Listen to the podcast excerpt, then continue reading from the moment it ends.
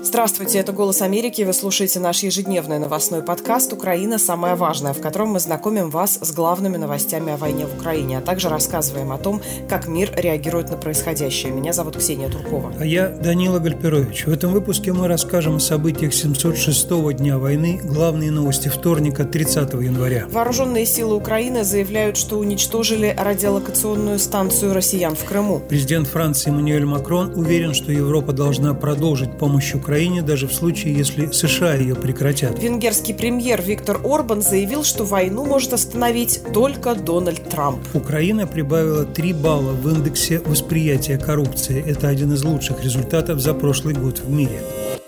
Теперь обо всем по порядку. Начинаем, как всегда, с военной сводки. В ночь на 30 января российские военные атаковали Украину 35 ударными беспилотниками. Украинское командование сообщает о том, что 15 дронов удалось уничтожить.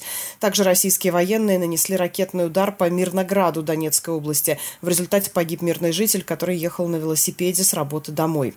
Ударом все в той же Донецкой области подверглись Авдеевка, Часов Яр и поселок Нью-Йорк, в результате чего погибла женщина женщина и еще три человека получили ранения. Также российская авиация атаковала два населенных пункта Береславского района Херсонской области. Попала по зданию пункта несокрушимости. Постоянным обстрелам по-прежнему подвергаются прифронтовые территории, в том числе Харьков. Но информация о возможном повторном наступлении российских войск на Харьков и область не соответствует действительности, заявляет спикер командования сухопутными войсками Вооруженных сил Украины Владимир Фитьо. Об этом он сказал в эфире национального телемарафона. Могу успокоить успокоить харьковчан. Для того, чтобы пойти еще раз на Харьков, необходимо провести ряд мероприятий, которые во время войны онлайн провести незаметно для нас, для нашей разведки практически невозможно. Поэтому э, для того, чтобы пойти на Харьков, им надо собрать очень большие силы, которых у них нет, подытожил Владимир Фитьо. Вооруженные силы Украины тем временем сообщают, что утром 30 января успешно поразили радиолокационную станцию российских военных в Крыму. Сообщается, что речь идет о станции около села Раздольное. Начальница Объединенного координационного пресс-центра сил обороны Юга Наталья Гуменюк на этом фоне заявила, что взрывы на полуострове влияют на логистику россиян в Крыму довольно мощно, поскольку она либо замедляется, либо прекращается на какое-то время. Британская разведка проанализировала новые случаи, когда российские бомбы падали на населенные пункты на территории самой Российской Федерации. Ведомство ссылается на сообщение российского независимого новостного телеграм-канала «Астра», которая проинформировала о двух случаях со сбросом авиабомб на российские села в Белгородской области. Одна из них упала на ферму в Постникове, вторая на улицу в селе Стрелецкая. И это привело к эвакуации до 150 гражданских лиц в радиусе 500 метров. Это уже четвертый случайный сброс российских боеприпасов на собственную территорию только за этот месяц, отмечает британская разведка. А в целом это уже пятый случай за год. Самый первый произошел 20 апреля апреля прошлого года в Белгороде, напоминает разведка. Именно тогда, я напомню, в Минобороны это объяснили формулировкой «нештатный сход боеприпасов». Но надо сказать, что количество боеприпасов, во всяком случае, по официальным сводкам российским и заявлениям российских официальных лиц у Москвы растет. В частности, сегодня министр обороны России Сергей Шойгу заявил, что Россия нарастила производство ракет к системам противовоздушной обороны в два раза. И это, конечно, довольно тревожная новость, потому что именно ракетами ПВО. Кроме всего, Россия обстреливает и украинскую территорию. Мы знаем, что российские войска используют комплексы С-300, например, и для обстрелов городов.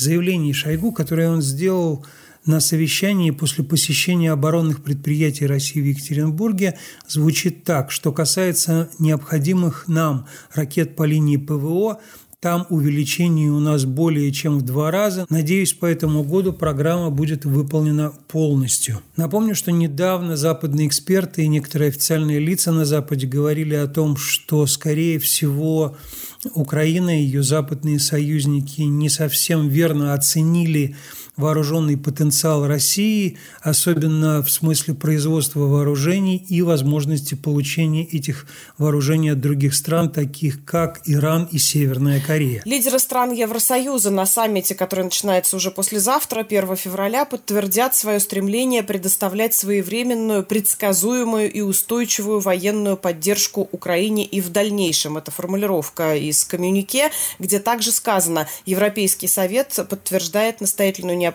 ускорить доставку боеприпасов и ракет. Сообщается, что проект выводов саммита оставляет открытым вопрос, пообещают ли лидеры ЕС также внести еще 5 миллиардов евро на помощь Украине в Европейский фонд мира. Он используется для финансирования поставок оружия Киеву. Агентство Рейтер, журналисты которого ознакомились с проектом коммюнике, отмечают, что идея выделения дополнительных 5 миллиардов включена в проект текста в квадратных скобках, а это означает, что этот вопрос все еще обсуждается. Но надо сказать, что примерно 5 или 6 миллиардов евро – это как раз доходы от замороженных активов России, которые сейчас Европа начинает использовать для помощи Украине. Еврокомиссия сегодня заявила, что она приветствует согласование странами Евросоюза предложения по использованию доходов от замороженных активов российских. Это сказал представитель Еврокомиссии Кристиан Виган.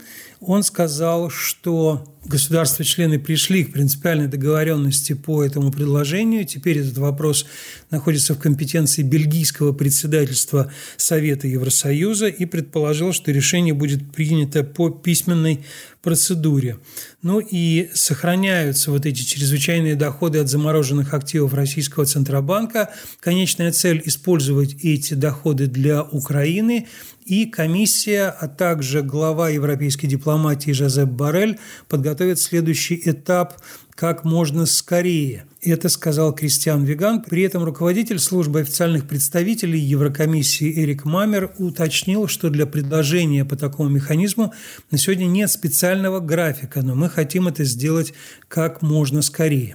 При этом отдельные европейские страны помогают Украине огромными частями своего бюджета. Например, Финляндия оказывает довольно большую помощь Киеву. И сегодня президент Украины Владимир Зеленский поговорил по телефону с нынешним президентом Финляндии Саули Нинистё.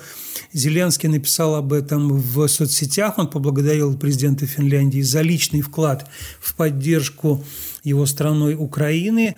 Он напомнил, что Финляндия предоставила два десятка оборонных пакетов, а также мощный голос Финляндии за евроатлантическую интеграцию Украины и за консолидацию международной поддержки, в частности, среди стран глобального юга. Надо сказать, что да, Финляндия очень активно была внутри Евросоюза, например. Мы помним, что несколько раз финские представители говорили о том, что в конце концов Виктор Орбан, например, должен должен соглашаться на помощь э, Евросоюза Украине, Саули Нинистё, в свою очередь, подчеркнул, что поддержка Украины и Финляндии останется сильной и решительной. Тем временем, как вы знаете, Финляндия на пороге выборов, и вот накануне экс-премьер Александр Стуб и бывший министр иностранных дел Пекка Хависто, которые оба претендуют на пост президента, поспорили о том, отвечать ли на звонок Владимира Путина, ну, если вдруг он э, позвонит.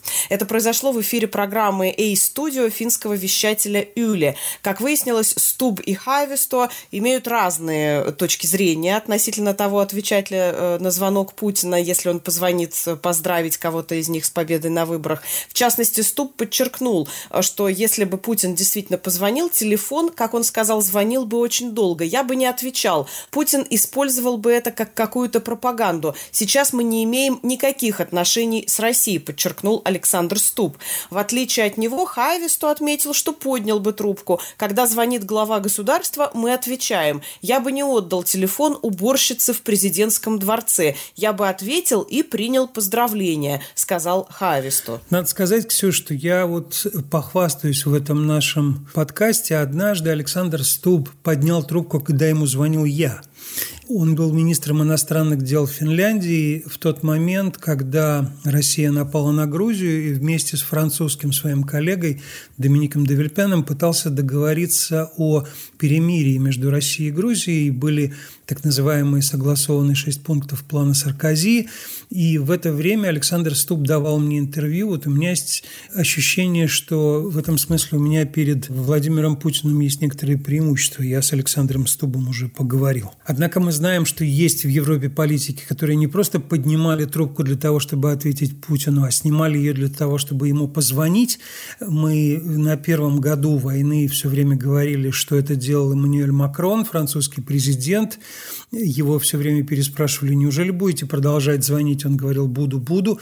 Теперь Эммануэль Макрон говорит, что победа России в Украине недопустима для Европы, и поэтому европейские столицы должны быть готовы поддерживать Украину сколько нужно, даже без участия Соединенных Штатов. Он заявил это во время визита в Швецию.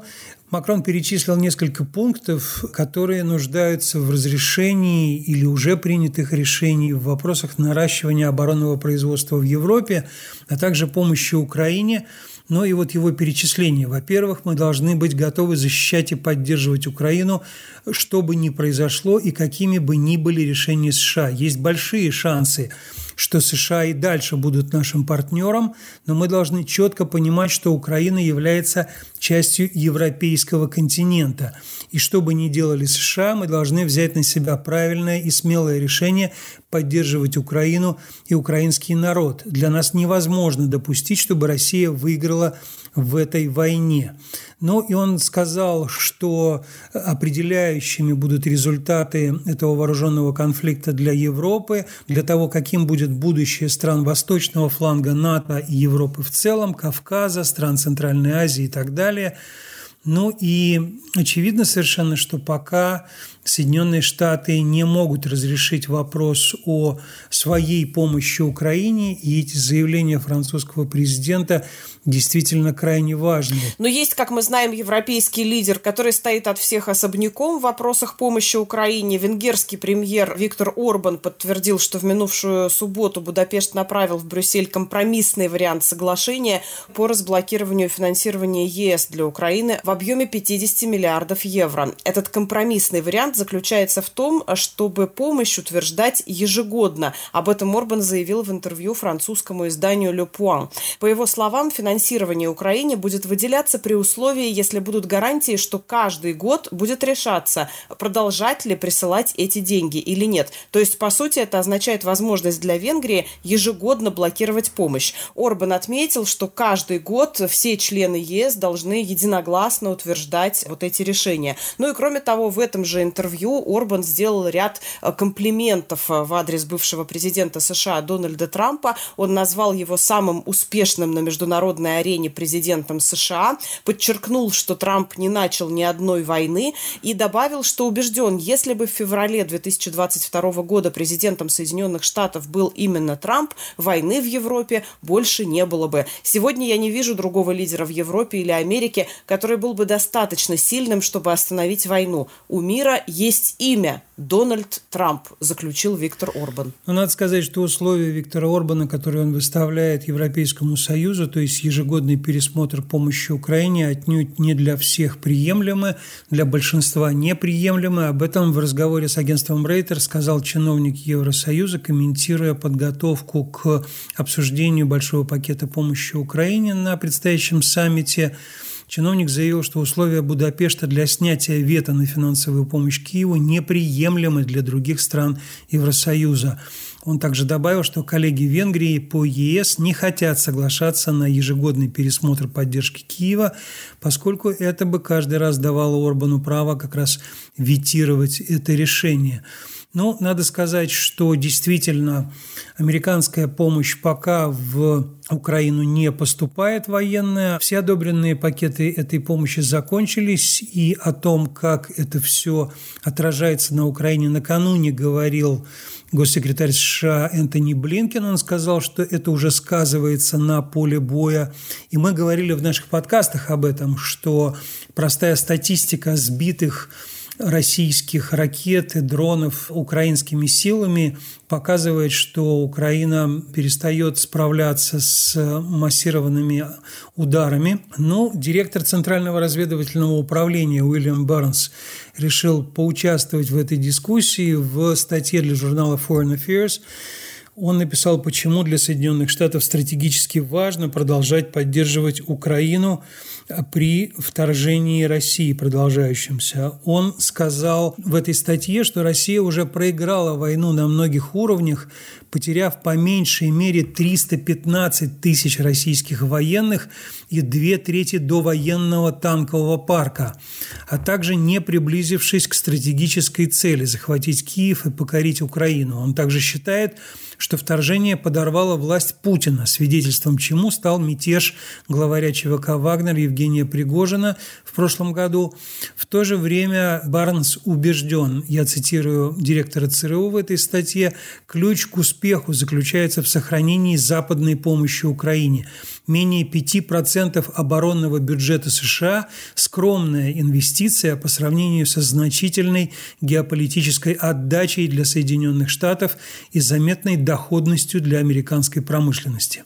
Мы переходим к нашей постоянной, к сожалению, рубрике «Кого, где, за что», в которой мы рассказываем о том, как российские власти наказывают выступающих с антивоенными протестами или с антивоенных позиций.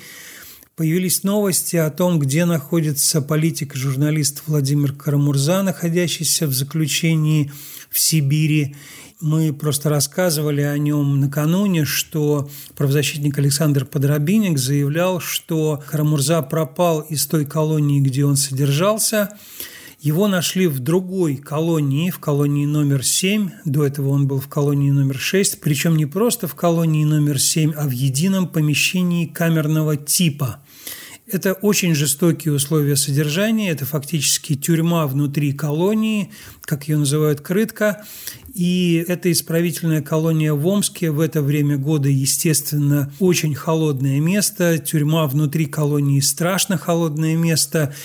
О единых помещениях камерного типа рассказывали в своих мемуарах многочисленные советские политзаключенные, включая Александр Солженицына, ну а Карамурзу туда посадили за очередное якобы злостное нарушение, ему вменили в вину то, что он не встал по команде «подъем». Ему на самом деле эту команду даже не включили. Все это рассказала адвокат Карамурзы Мария Эйсмонт, которой Карамурза все это сообщил. А продолжает развиваться ситуация вокруг э, задержания в Таиланде музыкантов российской группы Би-2, которые, я напомню, открыто выступали с антивоенной позиции.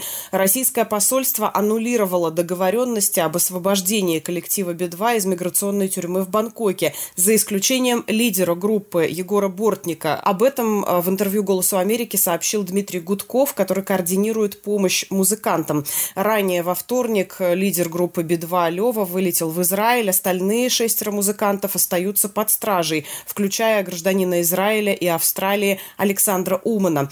Посольство Российской Федерации тем временем отрицает э, какое бы то ни было давление на власти Таиланда. Ранее группу, которая, еще раз напомню, активно выступала против вторжения России в Украину, задержали за нарушение миграционного законодательства Таиланда. Как подчеркнул Дмитрий Гудков, новый раунд переговоров с участием представителей посольства России, властей Таиланда и дипломатов демократических стран намечен на завтра, 31 января. Тем временем сообщается о том, что музыкантов группы держат в миграционном центре в жутких условиях условиях. В самой России продолжают доносить на тех, кто выступает против войны и при этом пытается участвовать в политической жизни. В частности, донесли, собственно, на Бориса Надеждина, которого неожиданно очень многие сочли альтернативным Владимиру Путину антивоенным кандидатом и пошли за него подписываться просто тысячами.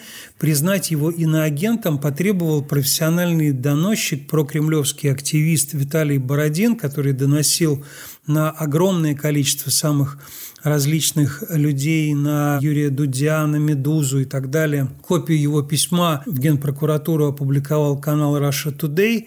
Ну и Бородин все предъявил Надежде, но он сказал, что он намерен навязывать россиянам то, от чего Российская Федерация так старательно пытается защитить свой народ, нацизм, экстремизм, пропаганда ЛГБТ и так далее. В общем, все вменил ему в вину, в том числе и подпись, которую поставила за Бориса Надеждина Юлия Навальная, а также слухи о том, что основным спонсором Надеждина выступает, как говорит Бородин, сбежавший из России олигарх Михаил Ходорковский, забывая при этом, что Михаила Ходорковского под конвоем посадили в самолет и никуда он не сбегал, его выслали из страны. Так или иначе, э, сам Борис Надеждин это не комментирует, к нему обращались журналисты оппозиционных изданий, но в штабе Надеждина сказали, что заявлять что-либо после каждой инициативы городских сумасшедших они не считают нужным. Верховный суд аннексированного Крыма приговорил к двум годам условно 24-летнего местного жителя, который помочился на светящиеся буквы Z и V. Об этом сообщает агентство «Крым-Информ».